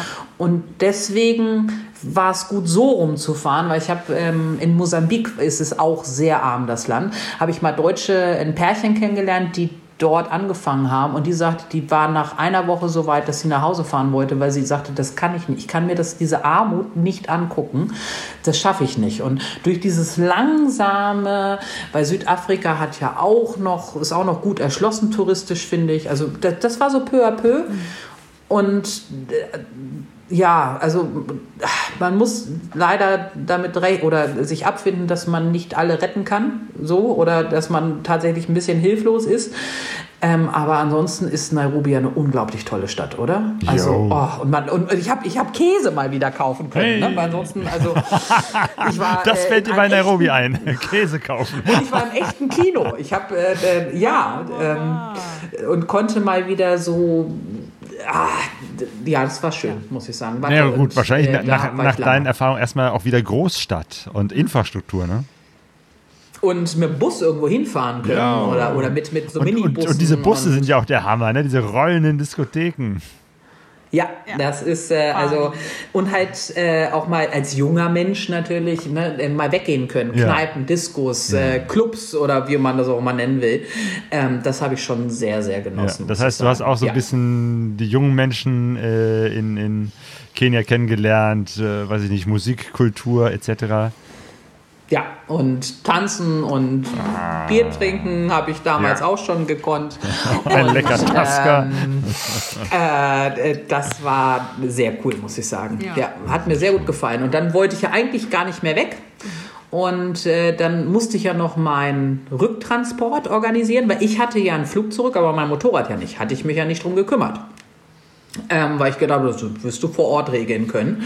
Und ich bin äh, tatsächlich einfach zu dem äh, Flughafen gefahren, in den Cargo-Bereich und habe mal die einzelnen Firmen gefragt, ob sie mein Motorrad nicht nach Europa fliegen wollen. Und was soll ich sagen? Das, äh, ich glaube, die zweite Firma ähm, hat gesagt, ja, können wir machen, das ist kein Problem. So einfach ist das.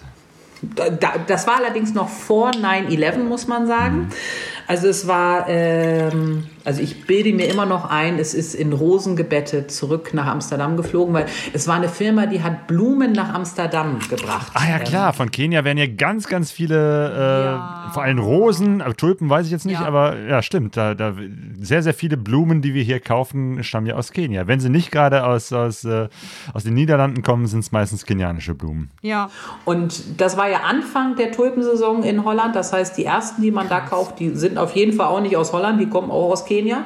Und weil die Saison in Holland aber gerade angefangen hat, ähm, sagte er, hätte er noch Platz im Flieger. Und deswegen habe ich damals für sechshundert Mark habe ich bezahlt, boah, um mein Motorrad günstig. Nach Amsterdam fliegen zu lassen. Und habe das so arrangiert, dass ja. das am selben Tag kommt, wie ich nach Amsterdam. Also ich wäre von Amsterdam weiter nach Hamburg geflogen und habe aber einfach meinen Anschlussflug äh, nach Hamburg dann gecancelt, habe eine Stunde am Flughafen äh, wahnsinnig überteuerten Kaffee getrunken. Also das war noch ein Kulturschock, dann wieder zurück und dann so krass, das, was kostet der Kaffee hier?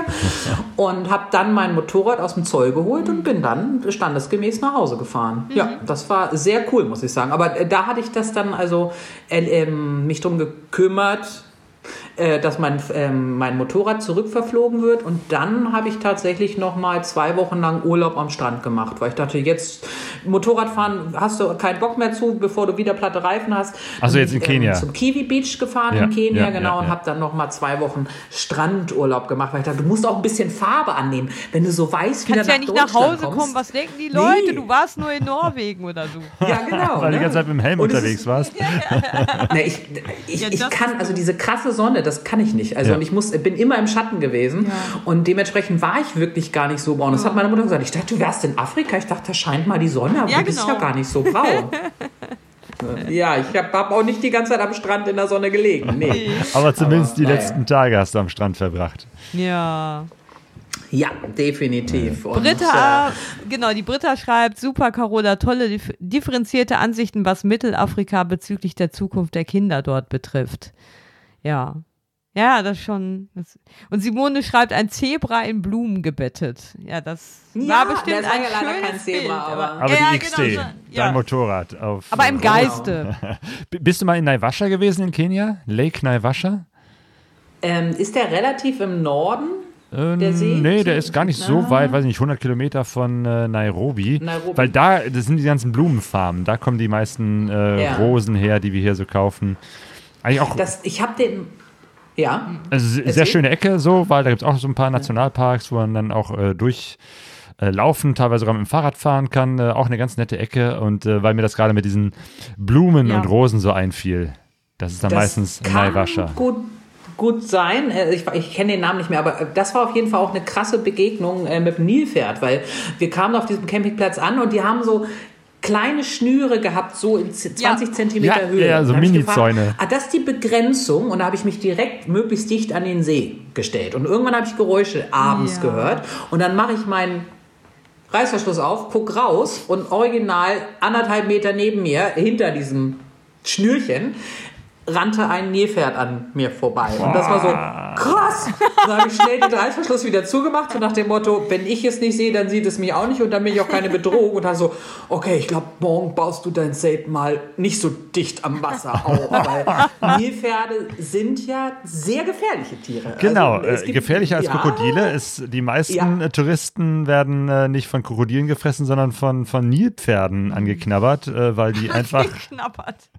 Ja, also, das ist das, was, was man uns immer erzählt hat. Also eben halt auch gerade in Naivascha, weil da die Nilpferde auch so rumlaufen. Das ist auch ganz nett, aber um ja. Gottes Willen, man darf niemals über diese Schnüre hinweggehen, weil Nilpferde einfach unglaublich gefährlich sind und die können auch schnell sein. Und wenn das mal zubeißt, ja. bleibt nicht mehr viel übrig. Dann ist man, die können auch mit einem Biss, glaube ich, so einen Menschen locker zerteilen. Also, und man sollte sich nie zwischen Nilpferd und Wasser, weil wenn die sich bedroht fühlen, dass der Weg zum Wasser abgeschnitten ist, dann... dann greifen die auch an.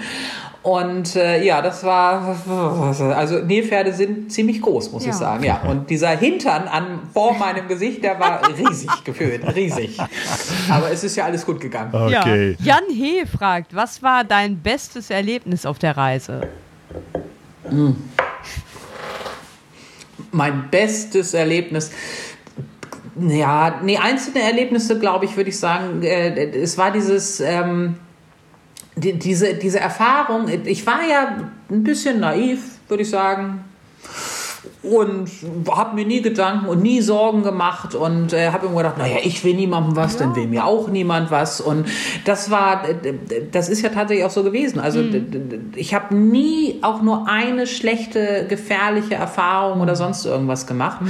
Und äh, ähm, diese Offenheit der Menschen oder dieses, dass ich dann auch eingeladen wurde, mhm. meistens, wenn ich Probleme hatte. Deswegen, ähm, und es war ja, ja meine eigene Schuld mit dem Problem. Es war ja eigentlich immer nur der Reifen, ansonsten lief immer alles ähm, oder die Reifen. Ähm, diese unglaubliche Freundlichkeit von den Menschen, das war unglaublich. Also, und dann, also dann wird man eingeladen und dann teilen sie auch gefühlt das letzte Scheibchen Brot, was sie haben mit einem. Ne? Oder sagen, ah, na, wir ziehen um und du darfst natürlich unser Schlafzimmer haben und unser einziges Bett und wir schlafen auf dem Boden. Und so, nee, nee, ich habe ja meine Isomatte, ich kann auf dem Boden schlafen, bleibt bitte in eurem Bett. Und ähm, das, äh, der, der, der, der, dieses... auch mit anderen Reisenden in Kontakt kommen. Und das war ganz was anderes, als zu Hause in meinem Dörfchen zu sein. Ist auch schön da, gar keine Frage. Aber das war so krass. Die Welt ist groß, aber sie ist wunderschön und ganz toll. Und es lohnt sich bestimmt noch andere Ecken zu finden ja. und zu bereisen. Und äh, ja, das... Äh, Das hast du ja dann da auch gemacht. Das, das war ja, ja sozusagen deine erste große Reise. Es folgten weitere Reisen, zwei äh, alleine äh, eben halt mit dem Zebra-Motorrad äh, durch Südamerika. Darüber haben wir auch Podcasts gemacht. Die verlinken wir am besten nochmal in den Shownotes. Kann man nachhören. Sehr, sehr coole Geschichten. Aber wenn du jetzt nochmal zurückblickst auf diese erste große Afrika-Reise vor zwanzig Jahren, wie hat sie dich geprägt, äh, die Erfahrung, die du gemacht hast in Bezug auf die späteren Reisen? Also ich glaube, ich habe äh, unglaublich viel ähm, Selbstbewusstsein bekommen, ähm, weil im, im Vorfeld hätte ich gewusst, dass ich das alleine mache und dass es gut klappt. Ich habe übrigens meiner Mutter nie erzählt, dass ich alleine gefahren bin. Erst als ich wieder zurückgekommen bin, habe ich gesagt, ja, nee, wir haben uns getrennt nach einer Woche. Ah, Kind, bist du denn des Wahnsinns? Und, ja, deswegen habe ich es dir nicht erzählt. Ähm, aber ich habe halt gemerkt, dass ich viel mehr Dinge machen kann, die ich mir nie zugetraut hätte. Also Motorradschrauben kann ich immer noch nicht, aber ähm, ich finde immer jemanden, der es kann. Reifen wechseln kann ich, aber mit dem Rest ist das noch nicht so gut. Aber ähm, es wird sich eine Lösung finden. Und das habe ich äh, gelernt und das hat äh, und dass der Großteil der Menschen einfach gut ist und einfach nett ist und dass es sich lohnt, äh, auch mal abseits der ausgetretenen Touristenpfade zu gucken. Und äh, inzwischen liebe ich ja tatsächlich auch wiederum dieses wirklich weg zu sein, also auch mit den Schweizern oder so zu sagen, Mensch, jetzt haben wir eine kleine Gruppe, ich habe Leute, die mir helfen können ähm, oder wir können uns gegenseitig helfen, ich hoffe, ich war auch meine Hilfe. Ähm, man kann auch wirklich äh, Pisten fahren und wirklich weg von Dingen, die jeder gerne sieht oder wo ganz viele Touristen sind und dann hat man auch so dieses Abenteuerliche und, und das äh, habe ich gelernt, dass ich das meistens auch ganz gut schaffe und ähm, das, ja, das war schön, muss ich sagen. Ja. Jo, sehr, sehr cool. Ja, Immer aber wieder, warte mal, ja? ganz kurz. Also die X T. Wenn ich das jetzt so richtig höre, dann war die genau das richtige Reisegefährt für diese Reise, für ja. diese Abenteuer und hat das auch bis auf die Reifenpannen, wofür sie eigentlich nichts kann, eigentlich sehr gut und zuverlässig mit dir bestritten. Also natürlich ähm, ist das jetzt auch böse zu sagen, ja. aber ich habe irgendwann mal behauptet, so eine X T ist halt äh, das perfekte, ich sage jetzt, also Frauenmotorrad ist natürlich das perfekte Motorrad für mich, weil es braucht eigentlich auch wenig Wartung. Also ich glaube, ich bin über ein Jahr gefahren. Mhm. Und Gott sei Dank war das noch vor der Afrika-Reise, als dann irgendjemand auch mal sagte, ja, wie ist das bei dir mit dem Öl? Ich so, Öl? Ich kipp da Benzin rein, aber kein Öl. Und sagte, ja, du musst doch mal nach dem Öl gucken. Und ich so, wie? Öl? Habe ich noch nie gemacht. Ja. Ähm, was soll ich sagen? Es war auch kein Öl mehr messbar. Und äh, auch nach einem halben Liter reinkippen war nichts messbar. Und trotzdem hat dieser Motor hunderttausend Kilometer durchgehalten. Ja. Und ich hatte mit anderen X Ts ähnliche Erfahrungen, als es dann irgendwann mal in der Werkstatt äh, haben alle ihr Gabelöl gewechselt. Und dann habe ich irgendwann mal so, äh, sag mal, habe ich sowas auch? Und er so, wie alt ist dein Motorrad? Ich so, achtzehn Jahre. Ja, ich glaube, wir wechseln das mal. Aber das hat auch funktioniert. Also es, es ist vielleicht nicht das schnellste Motorrad und nicht das, äh, aber es, es fährt auch gefühlt ohne Öl. Gabelöl braucht man auch nicht. Man, also ein bisschen Benzin. Ne? Und, nein, also ganz im Ernst, es ist ähm, leicht genug, dass ich es auch mit Gepäck hochheben kann. Das war mir ganz wichtig, gerade auf alleine reisen. Ich kann ja nicht immer warten, bis jemand vorbeikommt, um mir das Motorrad aufzuheben. Es ist einfache Technik, die, also wie gesagt, ich kann nicht alles reparieren, aber ich habe es nachher zumindest so gut beschreiben können, dass ich ungefähr wisst, wusste, was kaputt ist und wo ich suchen muss. Und damit ist es ein unglaublich tolles Motorrad. Und was ich auch tatsächlich gut fand, es war ja relativ alt. Das heißt, wenn ich andere Reisende getroffen habe, die auch zu zweit dann zum Beispiel unterwegs waren, war es ganz oft so, nein, wir lassen die Motorräder nicht allein. Also einer geht in den Supermarkt und ja. einer bleibt bei den Motorrädern. Ja. Und nein, wir nehmen nur Hotels, wo das weggeschlossen werden kann. Wir lassen unsere Motorräder hier nicht stehen. Und da dachte ich immer, ja, aber ich, wie soll ich denn das machen? Ich ja. muss das alleine stehen lassen. Ja. Ich kann es nicht anders. Und äh, auch da war ich manchmal vergessen, ich habe sogar, ich habe teilweise den Schlüssel stecken lassen. Und dann sind die Leute mir ins Café hinterhergekommen, so, naja, also wir sind jetzt nicht so schlimm, wie alle immer sagen, aber den Schlüssel würde ich schon mitnehmen. Ich habe dir den mal mitgebracht. Also, oh, das ist aber nett, danke. Nein, aber äh, ganz im Ernst, ähm, es ist halt nicht so, dass, also es ist was anderes, als wenn du mit der nagelneuen B M W G S da durchfährst. Die äh, erscheint natürlich anders als so eine, die damals war die X T, glaube ich, auch schon zehn, fünfzehn Jahre alt oder was. Ähm, das ist natürlich auch da nicht so der riesenmaterielle Wert gewesen und dadurch, ich hatte nie Angst, das stehen zu lassen oder sonst irgendwas. Und so eine X T ist, sieht halt auch nicht so, wo, also nachher sah die schon gar nicht mehr wertvoll aus, als ich sie dann, naja, genau. Und das ist, finde ich, tatsächlich ein großer Vorteil, dass es äh, nicht so ein Riesenwert ist, als wenn ich ein nagelneues zwanzigtausend Euro Motorrad da stehen habe. Das würde ich wahrscheinlich auch, da würde ich auch nicht ruhig schlafen können, wenn ich äh, irgendwo ja. weg bin. Und ja. du bist dem Modell ja treu geblieben, ne? Danach hast du noch diverse andere, X T sechshundert, so habe ich dich auch kennengelernt, mit, der, mit dem Zebra X T sechshundert und dann hattest du wieder eine neuere, die dann auch wieder umgestaltet hast. Was fährst du aktuell?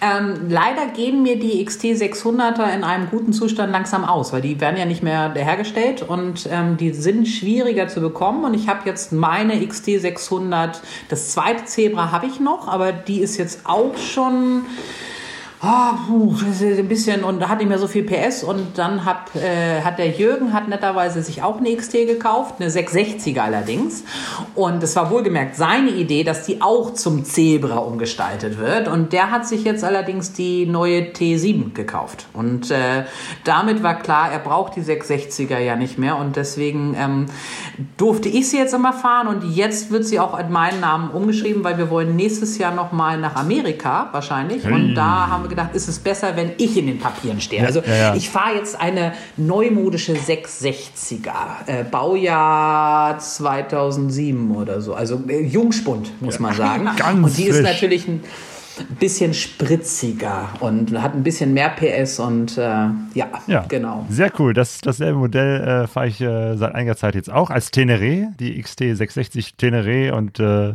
finde es auch ein großartiges Motorrad. Jetzt habe ich kürzlich noch so eine Aktion gemacht. Ähm, wir kriegen ja manchmal Sticker zugeschickt, beziehungsweise ne, verschicken auch unseren äh, Pegasus Reiseaufkleber und haben jetzt gesagt, hier, wer von uns so einen Aufkleber haben möchte, kaufen kann man den nicht, aber schickt uns einfach eure äh, Sticker und dann kriegt ihr einen von uns per Post zugeschickt. Genau, von euch der Blümchenpflücker, Aufkleber ist da auch drauf, ja, und jetzt ist ja, die, äh, meine Teneré jetzt auch übersät mit schönen Aufklebern von tollen Menschen.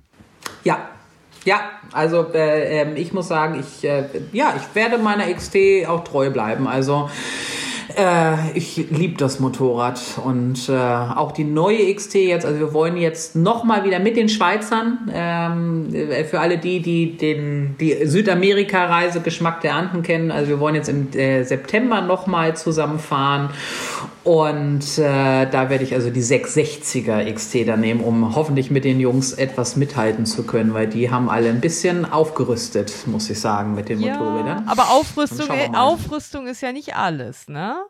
Also von daher. Nee, was, was Gepäck angeht, haben sie alle abgerüstet. Also ich glaube, ich werde die Einzige sein, die Koffer dabei hat, weil die sind natürlich viel zu schwer und wir wollen ja nur Packtaschen haben und wir müssen alles minimieren und äh, wahrscheinlich werde ich wie auf der letzten Reise der Packesel sein, der nach wie vor immer noch die Koffer nur halb voll hat und dann natürlich immer das ganze Essen mit transportieren darf. Ja, aber dann musst du, die ganze Gruppe. Ja, aber wenn da irgendwelche Einwände kommen, kannst du ja deine alte Hose mit dem Gitterfrottee hochheben und dann ist alles gesagt. Ja, ja, ja, ja, ja. X T-Mike ja, sagt, hallo, nix gegen G S. Nein, damit das nochmal ganz klar ist. Hier, wir sind hier offen für alle Modelle und ich denke mal, jeder findet sein passendes äh, Reisemotorrad, egal welche Marke es hat. Ähm, aber Andreas König sagt jetzt nochmal schön, das passt jetzt so richtig, Fernreisen mit der X T sind und bleiben geil und auch unsere erste Wahl. Ja, das passt jetzt einfach. Sehr schön. Ja. Ja. Also ich habe nichts gegen äh, B M W und G S, um Gottes Willen. Das sind ganz tolle Motorräder, aber äh, definitiv nicht das richtige Motorrad allein auf der Größe, äh, aufgrund der Größe und des Gewichtes für mich. Ja. Und für mich ist halt der Inbegriff äh, von Leuten, also ja, man kann viel Geld für so ein Motorrad ausgeben und viel Zubehör kaufen und äh, damit theoretisch sofort um die ganze Welt fahren und äh, ja, nee, äh, sind tolle, tolle Motorräder, aber nicht für mich. Ja, aber es ist doch schön, dass es für so viele Reisende ganz unterschiedliche Mopeds gibt und ganz unterschiedliche Wege mit viel oder wenig Equipment um die Welt zu reisen. Und es ist immer wieder schön, dann einzelne Geschichten zu hören und zu gucken, wie, wie jeder die Reise anders macht. Na? Also, und jetzt haben wir gerade deine Reise, sind wir gerade bei deiner Reise, die du gemacht hast. Ja. Genau, eingebettet in unsere Serie über den X T-Mythos, die auch weitergehen wird. Nämlich ja. in äh, genau zwei Wochen, am Sonntag, den äh, zwanzigsten Juni, sind äh, X T Adventures, so nennen die sich, Xenia und Martin zu Gast, zwei Schweizer, die äh, tatsächlich auch mit diesen zwei Modellen, nämlich der X T sechshundertsechzig, die du jetzt auch, Carola, fährst, und der X T sechshundertsechzig Teneré, das Modell, das ich fahre, ähm, unterwegs gewesen auf einer Weltreise, bis dann Corona diese Reise unterbrochen hat. Aber sie waren richtig lange und richtig viel unterwegs. Und äh, da bin ich auch sehr gespannt, wenn ihr dabei sein wollt. Das werden wir auch wieder oh, mit ja. einem Livestream machen am zwanzigsten Juni um acht Uhr abends. Also ich werde auf jeden Fall dabei sein. Ich kenne die beiden leider nicht persönlich. Ich habe aber natürlich ganz viel schon von denen gehört und die sind ja auch im Internet sehr präsent und wirken unglaublich sympathisch. Und ich habe Leute, kenne Leute, die die dann unterwegs getroffen haben, die auch alle gesagt haben, das ist, das wird bestimmt äh, sehr interessant ja. mit den beiden. Ja. Sehr cool. Ja, Carola, es ist immer ein Riesenvergnügen, deine Reisegeschichten zu hören. Ähm, oh ja. ja, weil sie nicht nur zum Abenteuer einladen, sondern weil du durch deinen Humor Ähm, ja, da sehr viel Spaß mit reinbringst. Es macht Spaß und vor allem es macht Mut. Dafür sage ich dir ganz, ganz herzlichen Dank. Genau, und ich finde, dazu passt der letzte Kommentar von der Britta. Carola mit ähm, ganz vielen Smileys. Also ich finde, das, das, das, Das sagt alles. Das freut mich sehr und wie gesagt, ich hoffe, ja. äh, ich habe unterwegs mal Leute kennengelernt, die, die mich kennengelernt haben und dann gesagt haben, krass, dann, also wenn du das kannst, kann ich das auch. Und die haben sich dann ein Motorrad gekauft und sind losgefahren und das finde das ich, äh, also ganz im Ernst, wenn ich das schaffe, dann schafft das jeder, das ist halb so wild, wie gesagt, da schließt sich der Kreis, man muss einfach nur losfahren und nicht nur planen, sondern irgendwann auch einfach losfahren. Sehr gut. Nächste Woche fahre ich los genau. zum äh, nach Würzburg äh, zu dieser Aktion von dem Dieter Schneider, die Motorradausfahrt Fellows Ride. Da geht es äh, um darum, Aufmerksamkeit für Depressionshilfe äh, zu, ähm, zu generieren. Also ne, die Geschichte von äh, Dieter Schneider ist ja die, dass er selber seinen Sohn verloren hat durch Depressionen und ähm, mit ihm hatte ich auch mal einen Podcast aufgenommen. Da hat er von seiner Geschichte erzählt und wie das Motorradreisen ihn eben halt da ähm, aus der Tiefe geholt hat und er jetzt gesagt hat, er möchte dieses Thema Depression und Depressionshilfe äh, in die Öffentlichkeit bringen und macht das eben halt auf seine Art und Weise mit einer großen Motorradausfahrt nächsten Samstag in Würzburg. Eine Möglichkeit, äh, dass äh, wir uns sehen und die nächste Möglichkeit, uns zu hören, ist, wie gesagt, in zwei Wochen am zwanzigsten Juni mit dem nächsten Podcast. Diese Infos und auch die Infos zu den Podcasts mit der Carola findet ihr ja. auf pegasoreise punkt de. Ganz herzlichen Dank. Auch für die ganzen Menschen, die ja. zugeschaut haben, im Chat mitgeschrieben haben, äh, kommuniziert haben. Den Podcast wird es äh, später noch zum Hören geben. Herzlichen Dank für die Aufmerksamkeit und weiterhin gute Reise.